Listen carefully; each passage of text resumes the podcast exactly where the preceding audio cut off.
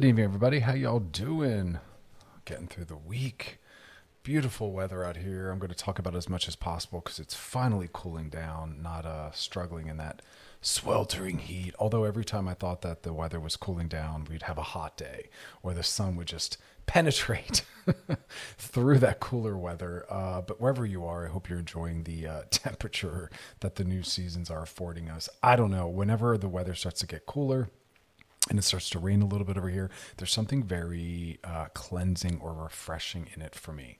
So I welcome that. I like I like symbolism because clearly it's not necessarily truly doing that, but there's something. It also brings me back to the to the East Coast. You know, I, I share about that often. The uh, changing of the weather, the changing of the leaves. There's something very renewing in that for me. Um, kind of leading us into the holidays.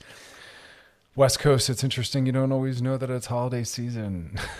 if you're out a lot, you maybe see the decorations, but otherwise, there's not a lot of environmental markers because again it always looks the same but back east like i said the leaves change we get a little snow uh, it's darker longer um, i don't know it's meaningful i miss it i miss it uh, i thought we could open the show with an interesting topic and piece of research it's either going to go really well or it's going to be really corny and it's basically about things that therapists themselves do when they're having a bad day um, hopefully some of these are helpful and I'll weigh in on the things I do.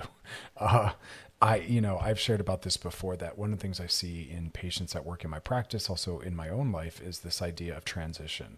And I think we don't necessarily give that enough power and meaning or value. And, and it's necessary because as we're trying to go from one of our many identities to another, which carries with it a lot of different uh, embodied states, right? So depending on your job, you might need to present one way um, consistently maybe even you know if you're a uh, what do they call front facing worker where maybe you're a barista or you are i don't know a flight attendant or someone who just engages the general public you're going to spend a lot of your day really trying to maintain i believe a positive demeanor a smile on your face and you have to hold that for hours right regardless of what's coming at you. So that's going to be something that's going to impact not just your mood, but also your body, your presence with others, because that can be very draining. And so, coming home from having a day like that, it's going to be very hard for you to maybe shake all of that off and be more authentic or present with your family or friends. I see that also maybe in teachers and professors. You're holding such a space and you're always educating and you're thinking with a certain lens. And then you come home and you obviously don't want to bring that home to your family. As someone who works in mental health, I have my own versions of that. you know, people seek my counsel. They they they work with me so as to um, have more self reflection and go through some developmental milestones, learn some tips, and get some coaching and some care. Uh, my friends don't necessarily want that. So all that to say is we want to really pay attention to our process of transitioning from in and out of different states, but whatever it is we might be doing with the the bulk of our day. And there's a lot of different ways we do that, but that's important for me. But I think we can do that in the inverse as well. If you're someone who maybe works from home and you have another that comes home, whether it's children, roommates, or partner, you also have to do your own version of that as well, greeting them. And I talk to couples about that, where when someone enters the home, excuse me, or when someone exits the home, you want to kind of honor those transition points. But we're really looking at this again from what therapists might say. And so that's something that I I myself do. You know, when I am seeing clients in the office right now, I'm doing everything telemedicine still, uh, and maybe even uh, perpetually. I'm not really sure. Uh, I haven't thought that far ahead. I'm kind of enjoying my time at home. But when I'm coming home, I definitely think about that, and I change. That's one of the ways that I really kind of do some um, transitioning out of my day. And I know the topic is more about what to do when you're having a bad day, but I think that this is relevant because it's also about coming home or moving into the second phase of our life, maybe our hobbies, our downtime, our, our family time, and really understanding that those are two distinct phases. And we don't necessarily want them to not have any kind of boundary between the two. And so it is about working with our moods. And so when I'm done working, I change my clothing, I take a shower and I just try to kind of like shake it off and remind myself that that that phase, that lens is over, and I can now transition into these other parts of myself because I definitely relate to different people in my life very differently.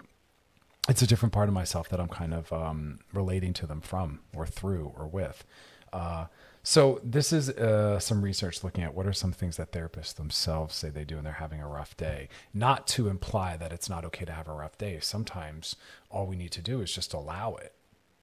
Right? We don't want to get in the habit of thinking that whenever we feel something that we deem to be bad or wrong, that we have to fix it, fix it, fix it, fix it. Because again, mental health is about letting ourselves feel our feelings and not um, not shaming them and not thinking that we always need to be smiling or happy. That's that toxic positivity that we're desperately trying to get away from. Uh, so let's take a break. And when we come back, we'll, we'll dive deep into this. And of course, we'll be doing some DMs. So if you got a DM for us, drop the DMs in our Loveline IG page and uh, past episodes over at wearechannelq.com. Head on over there, scroll down, look for the name of the show, click on it. Bam, there they are.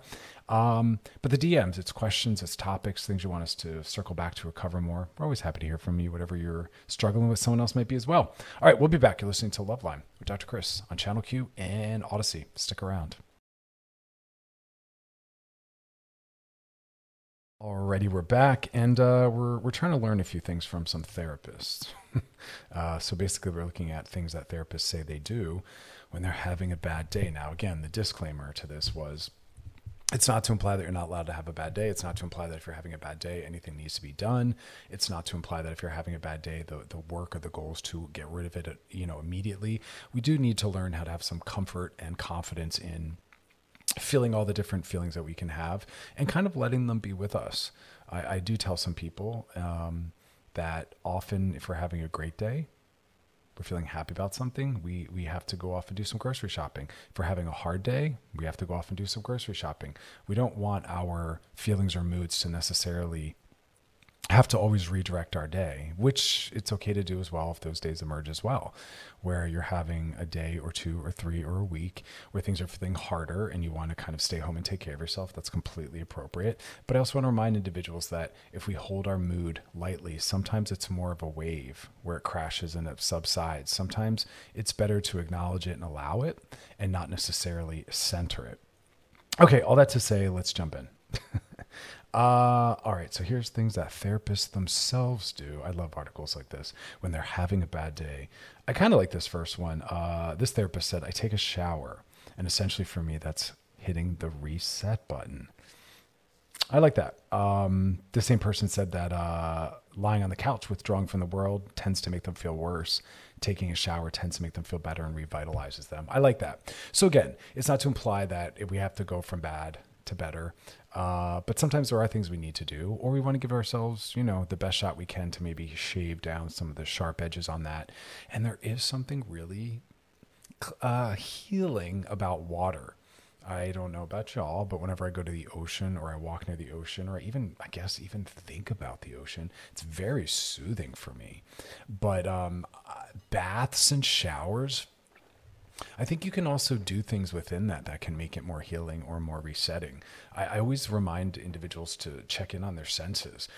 I say this a lot about sex as well and dates and romance. Um, what are you seeing? What are you smelling? What are you hearing? What are you feeling? And we can attend to all of that. So, for the shower example, you had a really hard day and you just want to check out for a little bit you use showering maybe as a coping mechanism to kind of just close the door and step away from life for a little bit, or you just want it, you know, to kind of transition into your day in a different way. Play music as well. Maybe dim the lights, burn some candles, uh, some smells as well. I got into that. There was a scented candle I loved, and I'm not a big bath taker, but I realized that there was something healing for me in just sitting and being held by the water and you can go many different directions with this, but that holding experience for some can be very reminiscent of early childhood. And for others, it's just about the the weightlessness of floating. But I realized when I dimmed the lights and added candles and scented candles and played music, it was like a more profound and transformative experience because it, it went deeper, it invoked more, and it was also all encompassing. I love things like that. So I'm always it, not not to say that simplicity isn't beautiful because I, I definitely am working more towards minimalism and simplicity, but I do think there's something I like the word enveloping and fully immersive in hitting all the different sensations. And so, yes, I am that person where when I'm even watching a movie, I'm paying attention to background sounds and the lighting and what I'm wearing. And even that's just part of pleasure activism, which I want to keep talking about. Pleasure activism being how can we make every moment of our day and our lives more pleasurable? Not not better. It's not this optimization mindset. We're not trying to make things better or um, always go for 100% it's actually distinct from that. It's it's just saying that i'm worthy of joy. I'm worthy of pleasure. I'm worthy of feeling good. And whatever we're doing how can we make it more pleasurable not better but more pleasurable hedonistic like go that route with it. Um, for instance right now when i'm doing therapy um, i'm doing it on on you know telemedicine and so only waist up is visible. So i'm wearing you know the kind of clothing that I like to wear for me to feel, you know, professional in the ways I want up top. But underneath, I'm wearing very comfortable sweatpants, and and I am focusing more on how the clothing I'm wearing is feeling, and how the chairs I'm sitting in are feeling for me, and how the temperature of the room and the lighting, and and that's part of pleasure activism is saying, you know, I I am worth doing whatever I need to do or whatever changes I need to make to feel better in my environment. And think about that um, you can go through all the different domains in your life. Are, are, there any things you can do to change to make them more pleasurable? I, I, I love that. Amping things up. I want our lives to be centered in that. So think about the senses though. I mean, that's such a, it's such a necessary tool for mental health because checking in on your senses is a way to be more embodied and present in the moment if you're at a concert, what am I seeing? What am I smelling? What am I hearing? It's a way to like anchor yourself in that experience and really encode it more in your brain to just be present. But then it's also good for just general life quality, checking in on how all these different factors are impacting you and how you can make them more pleasurable. Um, but it's also a way we can work on grounding ourselves when maybe we're struggling with some dissociation is what am i feeling under my feet? What am i rubbing my hands against? How many different objects out in the world that i recognize of a certain color can i count? Always coming back to the senses because again remember senses and our emotions and our, our body our somatics are really powerful guides and communicators. Uh, we have to take care of that and check in on that. So the shower thing can just really really have a lot of powerful impact. So all of that, who knew over a shower? Food's that way as well. How can you amp up this food? I'm a, I'm a big fan of what they call semi homemade, where these days I actually everything's completely homemade. But there's a time when I was more semi homemade because I wasn't a fan of cooking. And it was about starting with something that's already made and how can you build up from there, make it, you know, bulk it up with more flavors and awesome stuff. Anyway, I'm not going to get into the whole food piece. Okay, so what we are talking about is things that therapists themselves do when they're having a rough day. Some of these are really important takeaways. Again, some of them are also just rooted in pleasure activism, right? Okay, another thing is tell someone how they're feeling. Sounds really basic. Oh, let's take a break. We'll come back and talk about it. Things to do when you're having a rough day, as per therapists themselves. Mm, we'll get some gems that way. Stick around, y'all. We'll be back listening to Loveline with Dr. Chris on Channel Q in Audacy. All right, y'all. We are back and we're talking about things to do when you're having a rough day. And this is from therapists themselves. So I expect good stuff, y'all. I love when I get interviewed for articles like this. I think sometimes my responses are too intellectualized. Uh, I don't say things like take a shower. I usually give them pages of stuff. Okay, uh, so therapists themselves, the first one was, though, take a shower. I, I, I, there's so much in that. Take a bath, take a shower. We kind of talk through that. Tell someone how you're feeling. So some people don't understand that. They'll say, well, what's the point of that? And there's so i mean i could get so academic on this as to why standing before another person um, creating a safe container uh, um, being held you know energetically with their eyes and their presence why that's healing but without getting into all of that know that know that it is uh, think back to childhood and remember, a lot of the things that we do or need as children, we never outgrow. We have shamed a lot of that, pathologized it. And we have this idea that as an adult, you should be on your own, completely independent, separated out from. Not only can that not literally happen, that's not mentally healthy, and that's not even necessary. But as children, think about it. When kids are young, what is one of the things they do when they're feeling anything? They're excited about that, um, you know, crappy macaroni necklace God bless it, that they made for you, or they had a rough day, or they're excited about something, they always want to present it. They want to, they want it to be seen. They want to show you. They want to connect. that powerful need to have things mirrored back to us is so is so relevant for our entire lives we see ourselves through the eyes of others. Our, our, ourselves are reflected back, right? We have relational esteem, not self esteem. We only know who we are because the world's telling us in a, in a cumulative way what our worth is. Now that's both good and bad. It's good if you are, you know, white cis hetero upper class Catholic and all the different privileges, but if not, you move through the world often having media, law, environment, community, all sorts of different systems maybe reflecting back that you don't have a lot of worth because, you know, we live in a white supremacist culture or transphobic and homophobic or you know transphobic and homophobic culture and you yourself are you know gender creative or sexually creative.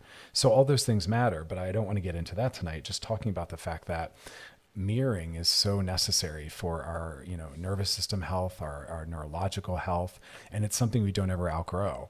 And working with sex and relationships i see the wounding that happens when we don't have those parts of ourselves reflected back. And our gender's reflected back to us, but in a way that might not be honest with who we are.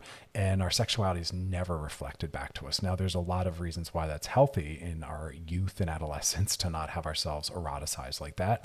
But we do need it reflected back just in that there's nothing wrong with sexuality or the sexuality we have. And so the whole point of this is what do the therapists do when they're having a rough day? And this therapist said, I share my feelings with someone. And I want people to work on more of that. We need more transparency in our culture, more intimacy. And that's built when we share what makes us anxious because we're really dropping into those deeper parts of ourselves. That's the model of intimacy. This is going to be really hard to say and it might even be hard to hear, but I care about being known or I care about our relationship. And so we make that disclosure. That's intimacy. Intimacy is generally not built at least not longer term in relationships of any kind if we're only sharing things that make us feel safe because then we're staying kind of on the the superficial uh, top level. So sharing with how you feel helps. So this therapist said i share how i'm feeling what's causing me to feel that way a friend a loved one. Uh, instead of me carrying around the weight and feeling it alone i externalize it and i share it with someone else and it takes some of that weight off. I think there's something really beautiful in that about again like i said being mirrored being seen as we are but more importantly, having our more wounded, broken parts seen. It's also, there's so many different theories around it. There's also this thing called borrowed functioning, which is a beautiful gift of relationships where we can lean on someone to provide things we can't provide for ourselves. And sometimes what we can't provide for ourselves is a sense of, I'm okay, or I'm going to be okay, or just even general soothing uh, self regulation is awesome. We have to be able to move through the world chilling ourselves out, but also co regulation is beautiful. And I want that to be available. We need to practice more of that, leaning on someone else. I was listening to, where did I see this? I read a lot. I don't listen to anything. I'm not. I'm not a podcast guy. I'm really not. I want to. I want to read things and hold them and go back to them and I highlight and I take notes. But I was reading uh, an article somewhere and uh, this gentleman was talking about the power of co-regulation, even when it's not someone you know. And he was saying that he was at a new airport traveling, and he saw a woman off his airplane as well, very disoriented, like he was in this very complicated airport. And he said it was amazing how complicated this airport was, and he's an avid traveler. And he said the woman was panicking, and he could see that. And he said he did not know her, had not met her, and he went over and he said, "Hi, you know, uh, you were on my flight. It looks like you're looking for your baggage. I am as well. Do you want to try to find it together?" And he said that co-regulation, where he was like, "I'm here with you. I can help you." He said it immediately soothed her. He could immediately see the softening on her face of like, "Okay." And he said it was a really beautiful journey that they went on, and it actually was more complex than they thought, and it was very difficult. But being in it together soothed both of them, and he was really glad that he was able to provide that. And I think that that's a beautiful thing that even with strangers, people we don't know, we can be something, we can be a resource. Why, why not do more of that? Like what, what a beautiful thing to be able to do. Um, I, and I'm going to challenge myself to do more of that. Like, how can I help other people? How can I be an anchor when they're struggling and needing someone? Like, that's collective responsibility.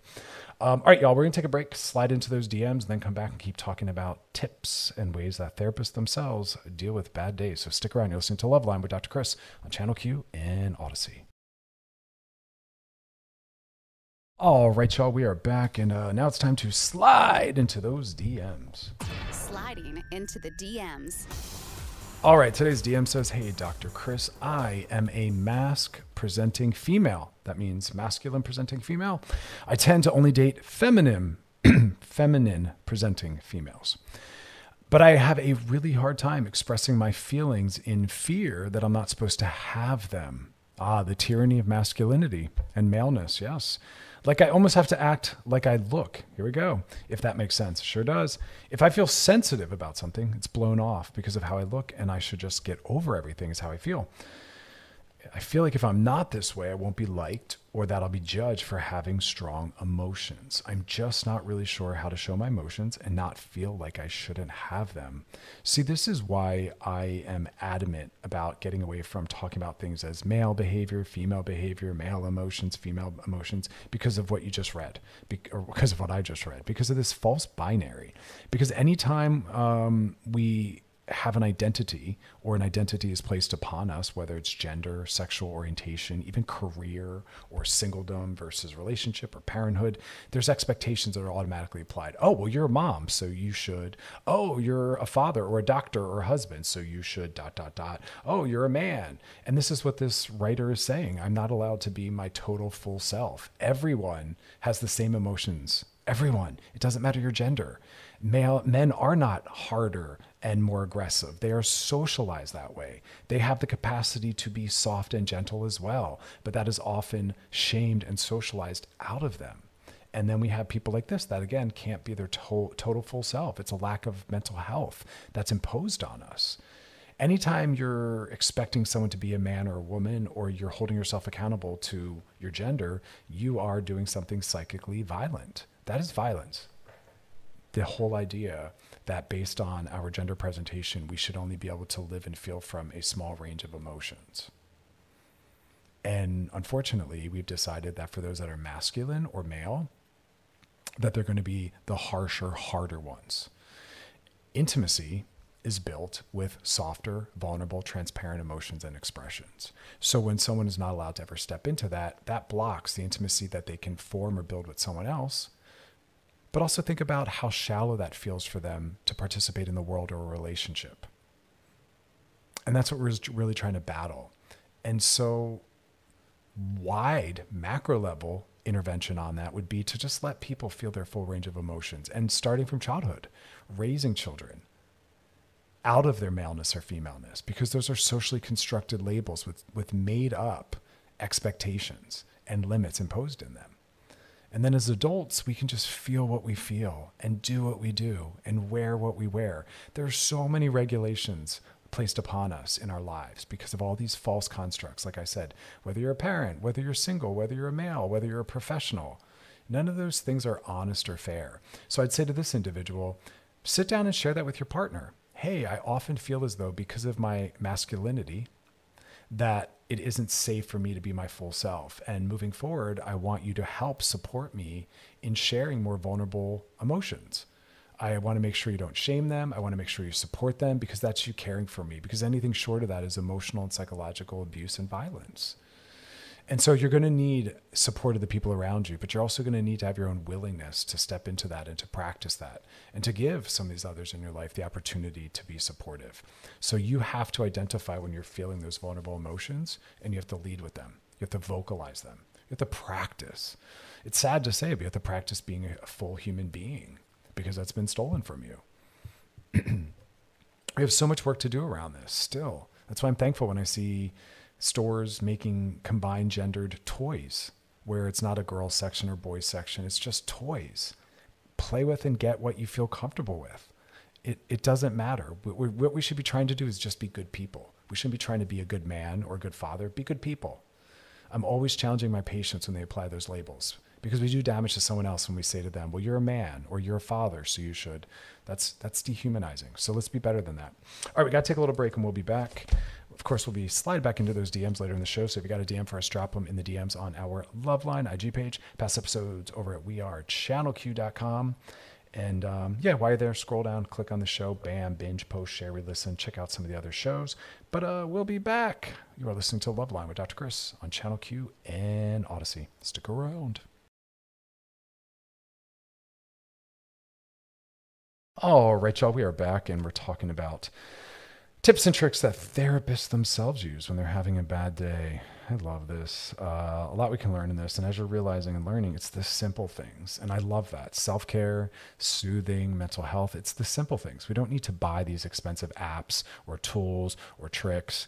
It's the simple, simple, simple things. The first one we were talking about is just taking a shower. And I was talking about using all the different senses and bringing that into it. It's that simple. It's time away, it's time apart from, it's time for self. Then we were talking about just speaking to someone else. This one I love. This therapist said when they're having a bad day, the last thing they need is more negativity. So they intentionally stay away from social media and the news, which can be both negative and sensationalized. It's easy to overwhelm ourselves.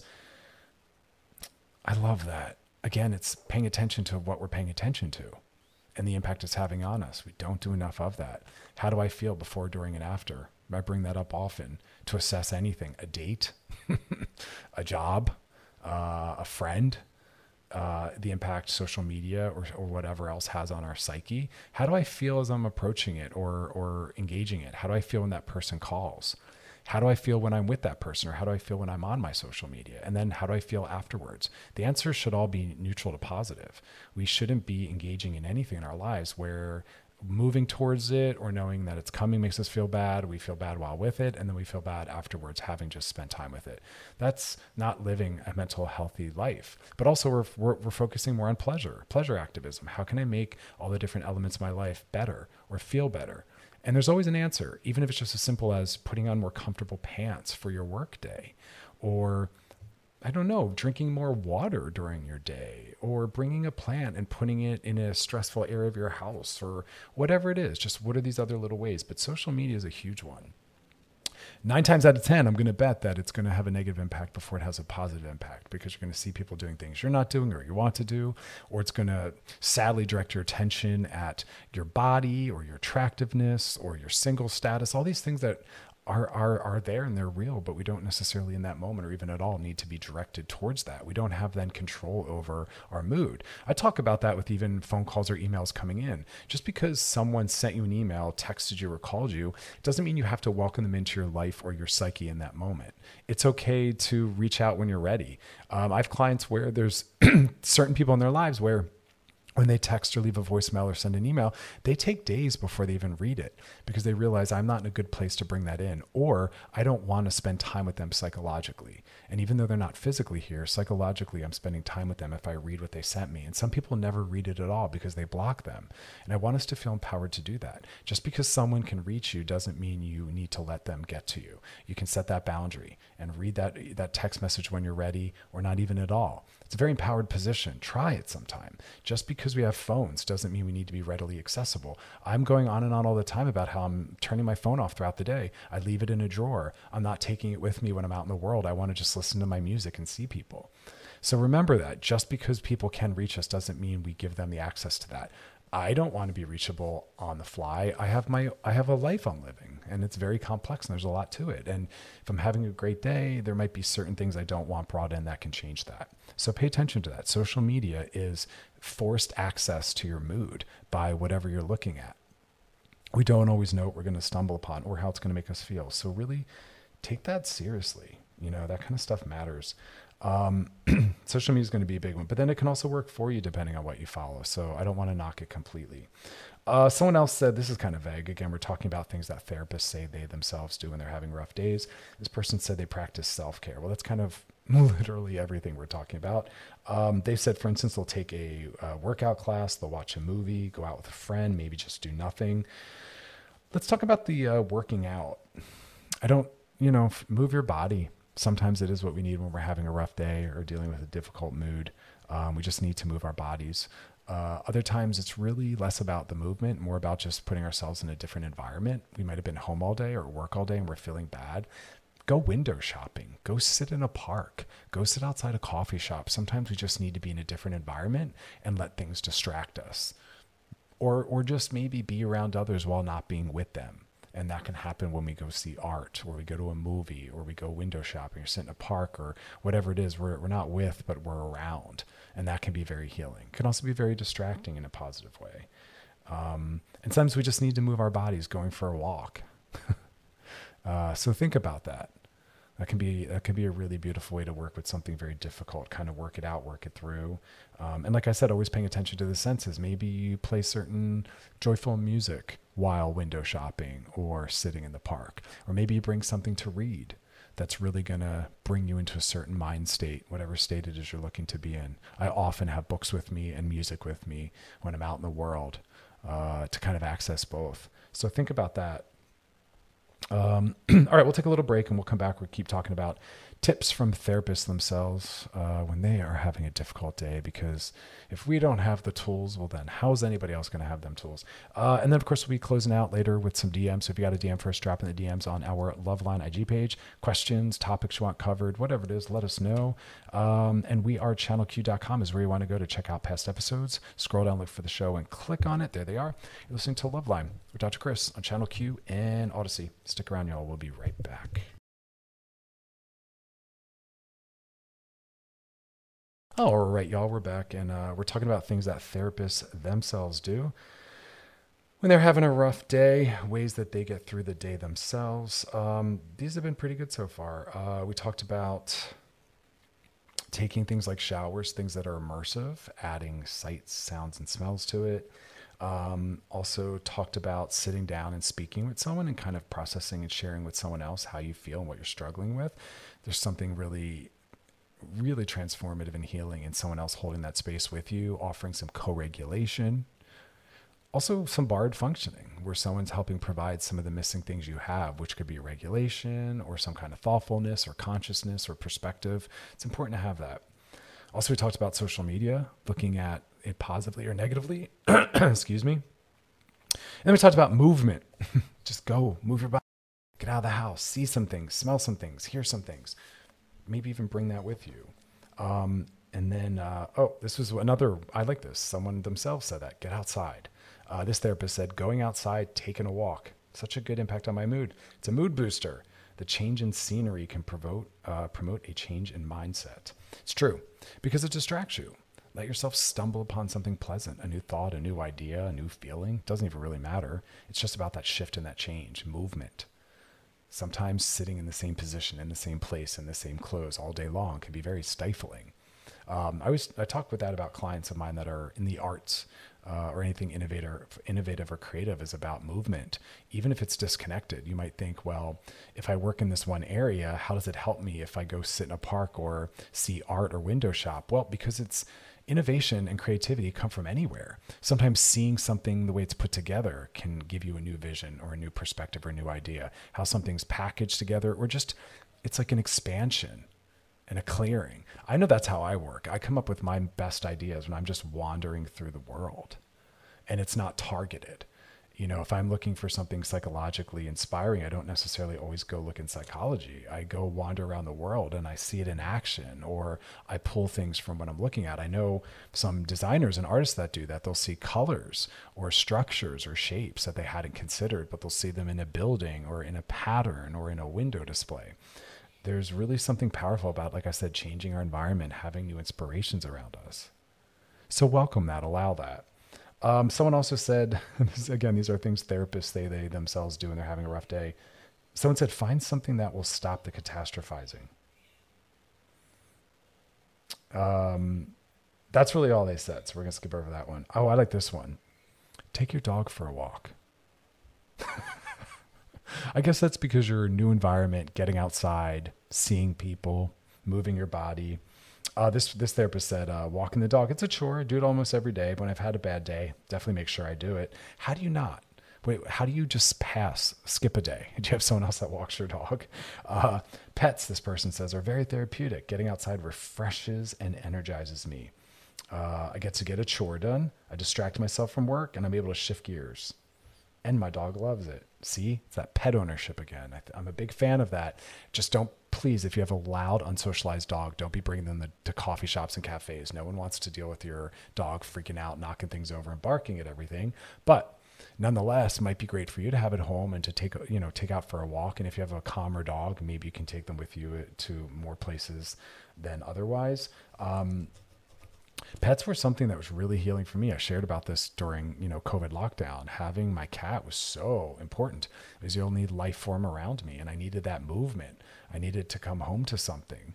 Um, I liked spending time and cuddling and having some touch and something that, that also needs you and cares for you. Um, and so think about that. Pets for many fill in that missing gap of connection and presence and care and we get reflected back to us worth and value. There's a lot in there. And if you have a pet like a dog, it also gets you out of the house and you're going to see people, maybe meet people while walking your dog, go to the dog park. So many different ways that pet ownership can bring shift into our lives. It also gets you up and moving because maybe the pet needs to get walked or you need to go get the, you know, pet some more food. Just make sure that your lifestyle can always uh, financially afford a pet. They do have illnesses and they can be expensive with food and all the other things. Uh, but also make sure your schedule can allow for you to spend time with the pet. Please don't get a pet and then have the poor thing spending its entire day alone at home and maybe even locked up in a crate. That's not kind. Like that, that don't do that.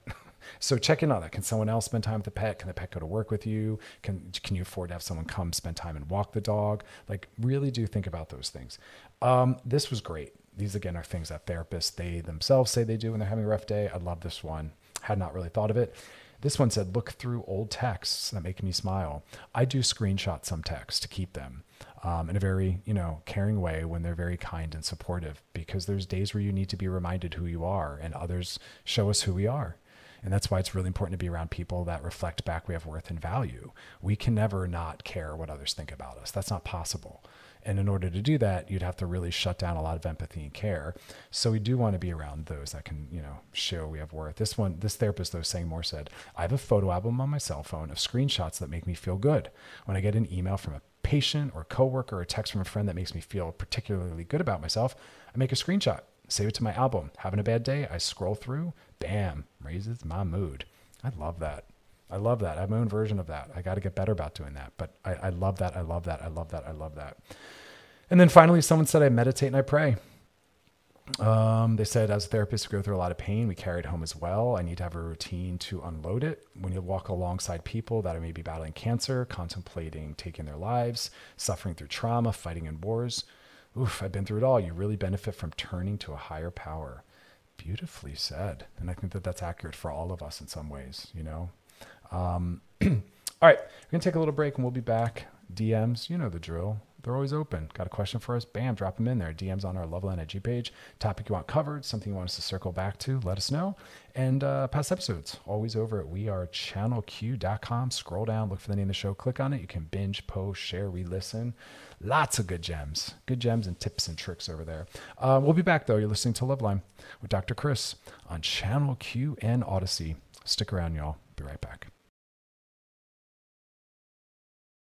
All right, y'all, we are back. Whew. Gaslighting. We just talked about this bad boy a couple couple weeks ago. I it's interesting. I was saying this a couple weeks ago when I brought up gaslighting then about how every couple every couple years there's a few psychological terms that pop psychology has brought into um, general use, but they're often misused and misunderstood. And gaslighting is one of those. I wanted to just take a moment to talk about the difference between gaslighting and disagreements. I, feel like we often conflate, which means to just collapse under the same heading, very different concepts. And the reason why it matters is because we weaponize them. We use them to really block intimacy and relationship and to kind of shame and attack people. I actually had someone do that with me. I here's a great example. I had plans, casual plans with someone um, during COVID to do something on a weekend. And that was when I was feeling more confident about COVID numbers and infections. And I think I just got my vaccine. And things shifted during the week. And when the weekend arrived, I did not I did not feel as safe. And I didn't need a reason for my safety, my sense of safety to shift in socializing. But it did. And when I expressed that, the person got enraged and said I was gaslighting them. And I was I was like befuddled. I was like, what? I might have disappointed you. I might have frustrated you. I might have let you down. Uh, maybe even there's a disagreement here, although I don't know how we can disagree about me expressing not feeling safe and, and feeling as though I want to socialize right now. But nonetheless, I was being told I was gaslighting them. And I thought, what a what a severe misuse of that term. And what it's also doing is making this person a victim. I'm now a perpetrator because I'm gaslighting them and they're a victim. And actually, what's happening is I'm just setting a boundary. I've changed my mind. My safety sense of safety has shifted. So I'm changing my mind. I'm setting a boundary, and and we're allowed to do that. We're allowed to renegotiate any contract or any commitment at any time if it's no longer in service of our mental health. We're allowed to leave marriages if it's become toxic or abusive or it's not working for us. We're we're allowed to leave jobs. We're allowed to you know, say to a friend, I know I, I, told you I would take you to the airport on Saturday, but my, my cat has died or has become very sick and I need to attend to that. Please get an Uber or find someone else. Like life, life occurs. We're allowed to say to someone, I am not able to attend your wedding. I can't afford to take the time off, buy a suit and fly to your destination. But none of those things are gaslighting. Maybe they're frustrating, disappointing. Maybe you think it's not a great reason, but we need to we need to go to what we need to really see it as it is so we can really process what happened. If instead of saying you've gaslighted me which again is not what that word means and we'll talk about that i guess in a second and you just said wow i'm really disappointed to hear that you can't do that. Well you're you're talking about disappointment. That lets the other person know how to speak to you and how to also fix what might have happened so be very thoughtful about the word you're using. Gaslighting is when you are trying to manipulate someone. So let's just start with that use. Me telling someone I don't feel safe socializing because of COVID is not me manipulating anyone. What's the manipulation? What is it I'm trying to get out of that? It's a boundary. Gaslighting is not only when you manipulate, but it's the attempt to manipulate by getting someone to question their reality basically saying that's not what it is or that's not what happened. I was not attempting to do that either.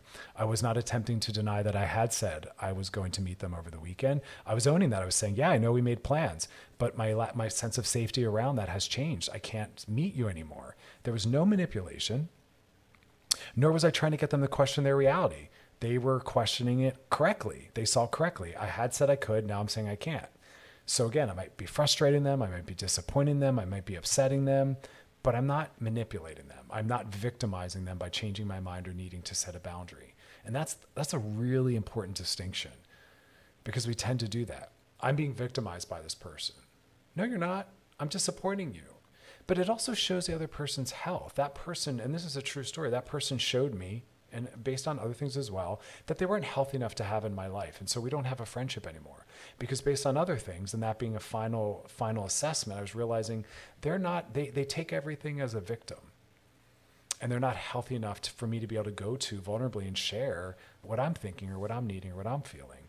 They they they feel victimized and they turn me into a perpetrator by saying I'm gaslighting them. So think about that. Think about people in your life and how maybe they weaponize these pop psychological terms, poorly used, as a way to not really deal with what they're feeling. Because that's what it really was about them not being honest, them not being honest with how they're feeling, them not feeling safe. Tapping into how they're feeling and saying, "I'm sad," or "I've been lonely. I wanted to see," you," or "I'm disappointed." They were they were avoiding intimacy and vulnerability. And if anything, them saying I'm gaslighting them is gaslighting me because now they're manipulating me and they're telling me my reality isn't true. That in fact, you're, I'm not disappointing them, I'm gaslighting them, right? See how the use of that is actually that? It's wacky, it's wild. And I'm seeing a lot of people still doing that with narcissism, but we'll talk about that another time. So remember, gaslighting is about presenting opinions as facts, uh, where disagreement, you know, requires you being open to learning about someone's differing thoughts or change. Uh, gaslighting shuts down the conversation and blames the other person, right? I explained that. Where disagreements, you take time to process. Had they just said, I'm really bummed out. I'm sorry to hear that. I could have said more. Yeah, I get it. I wanted to see you as well. However, I don't feel safe. The numbers are rising, blah, blah, blah. And then we could have come up with an alternative plan. Like, let's FaceTime instead, or let's maybe go somewhere different that's more outdoors. There's more of a solution in that. All right, so we got to take a break. When we come back, we're going to slide into those DMs. So uh, stick around. Listening to Love Loveline with Dr. Chris on Channel Q and Audacy. All right, y'all, we are back, and now it's time to slide into those DMs.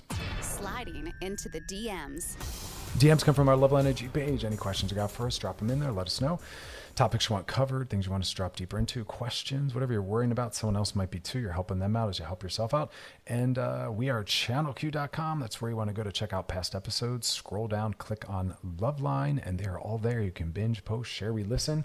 But tonight's DM says, Hey, Dr. Chris on Loveline, I got into a conversation with my friend the other day. I'd really like your opinion on it as more celebrities start to show their true colors. Oh, I know where this is coming from. Like domestic violence cases, etc., etc. How important is it that we get the full story? For example, the rapper Tyga was just booked for domestic violence after his ex-girlfriend posted pictures. We don't know the full story, but why are we so keen to need the full story when it comes to celebrities? Does that make sense? Well, I, I do appreciate the critical thought that's implied in here. Yeah, we want to read we want to understand what it is we're feeling or talking about. I think part of the problem with culture right now is people don't read the articles or the full story, or they don't watch the movie, or they don't listen to the conversation, and they just pop off a quick response based on headlines. Um, I saw that happening a lot with the Dave Chappelle situation. Um, I still haven't seen it. That's why I'm not weighing in on it. I'm talking about it very distally as a topic, moving it away from him. But I think a lot of people will go hard on certain individuals, not really looking at the situation and maybe thereby missing out on having a very different opinion. A lot of people aren't critical thinkers. So I'm not weighing in on Tyga. I have no idea. I'm not really even familiar with who that is. I know that it, he's a musician, but I know nothing more. Um, but I think it is important that we're aware of what we're supporting. I want to start there. I think it is important that we're aware of who we're giving our money to. And that's why companies like the um, Salvation Army, which are historically anti LGBTQIA, I don't donate to them. Also, I am opposed to supporting companies like Chick fil A, which donate large sums of money to Trump and also anti LGBTQIA organizations. I won't let my money be used to support violence. Every time we purchase something, we are making a political decision. We just don't always know it. So I do think it's important to look at where our money's going, to research companies and the CEOs and what they're doing with the money that we're giving them. They're building, you know, violence sometimes on our backs with our purchasing. So purchase power is important. And I do think it's important to also hold networks accountable to the content that they're putting out there. If you don't like something, you shouldn't be supporting them. And I think celebrities are given a platform that they shouldn't be given. I don't think actors and musicians should be famous. We should enjoy their work, and that should be that. Um, I find the news around a lot of celebrities just to be gossip, and I'm not interested in that. And that's why I lean out of celebrity news. That to me is not news, it's gossip. But I do think there's things we can learn sometimes from it. So I try to make them learning moments. So yeah, know the full story. That's fair. That's fairness. That's justice, is not making assumptions um, I want to know what it is I, am speaking on. So I do definitely try to do my research. Um, so yeah, I think it would be very strange and, and quite violent and like I said, unjust to make decisions about someone, a celebrity, without understanding what it is that happened. So yeah, if you don't have the full story, stay quiet or ask questions or talk about it topically. Hey, I don't know much about the Tyga situation, but I do understand domestic violence, and here are my thoughts on domestic violence. That's what I tend to do. I try to not diagnose someone that is not a patient of mine from afar. I try to make it a learning lesson and kind of pull ourselves up and over it. So yeah, I think that that's I think that's very important for social justice. So please keep asking questions and doing the uh, research before you jump into something. Um, otherwise, what kind of world are we living in where we're just kind of shooting things down, canceling people, and essentially harming people that might themselves be victims? Other things tend to be a little more black and white. I don't know. I'm still tracking a thousand different things that are happening with social media. A lot more is able to be brought forward to a lot more people. But the problem with that is the more people you reach, the more differing opinions you're going to get, and the more kinds of individuals that maybe aren't so thoughtful. People get triggered very easily just with these keywords. Strong opinions come forward without looking at the context. Psychologically speaking, we need to understand the context always. That helps us understand someone's behavior. So that's my thoughts on that. Questions, drop them in the DMs on our Loveline IG page. Love to hear from you. Topics, questions. Like I said, wearechannelq.com. Check out past episodes. We'll be back tomorrow. In the meantime, y'all, focus on tons of self care, as much rest as possible, tons of joy and pleasure. We are not trying to burn ourselves out and work harder. We're trying to work less. Contentment. That's our goal. That's happiness, y'all. Um, but as always, y'all, thanks for hanging out with me. Like I said, we'll be back tomorrow dropping more gems on y'all. So we'll see you then. As always, thanks for hanging out, and you all enjoy the rest of your night.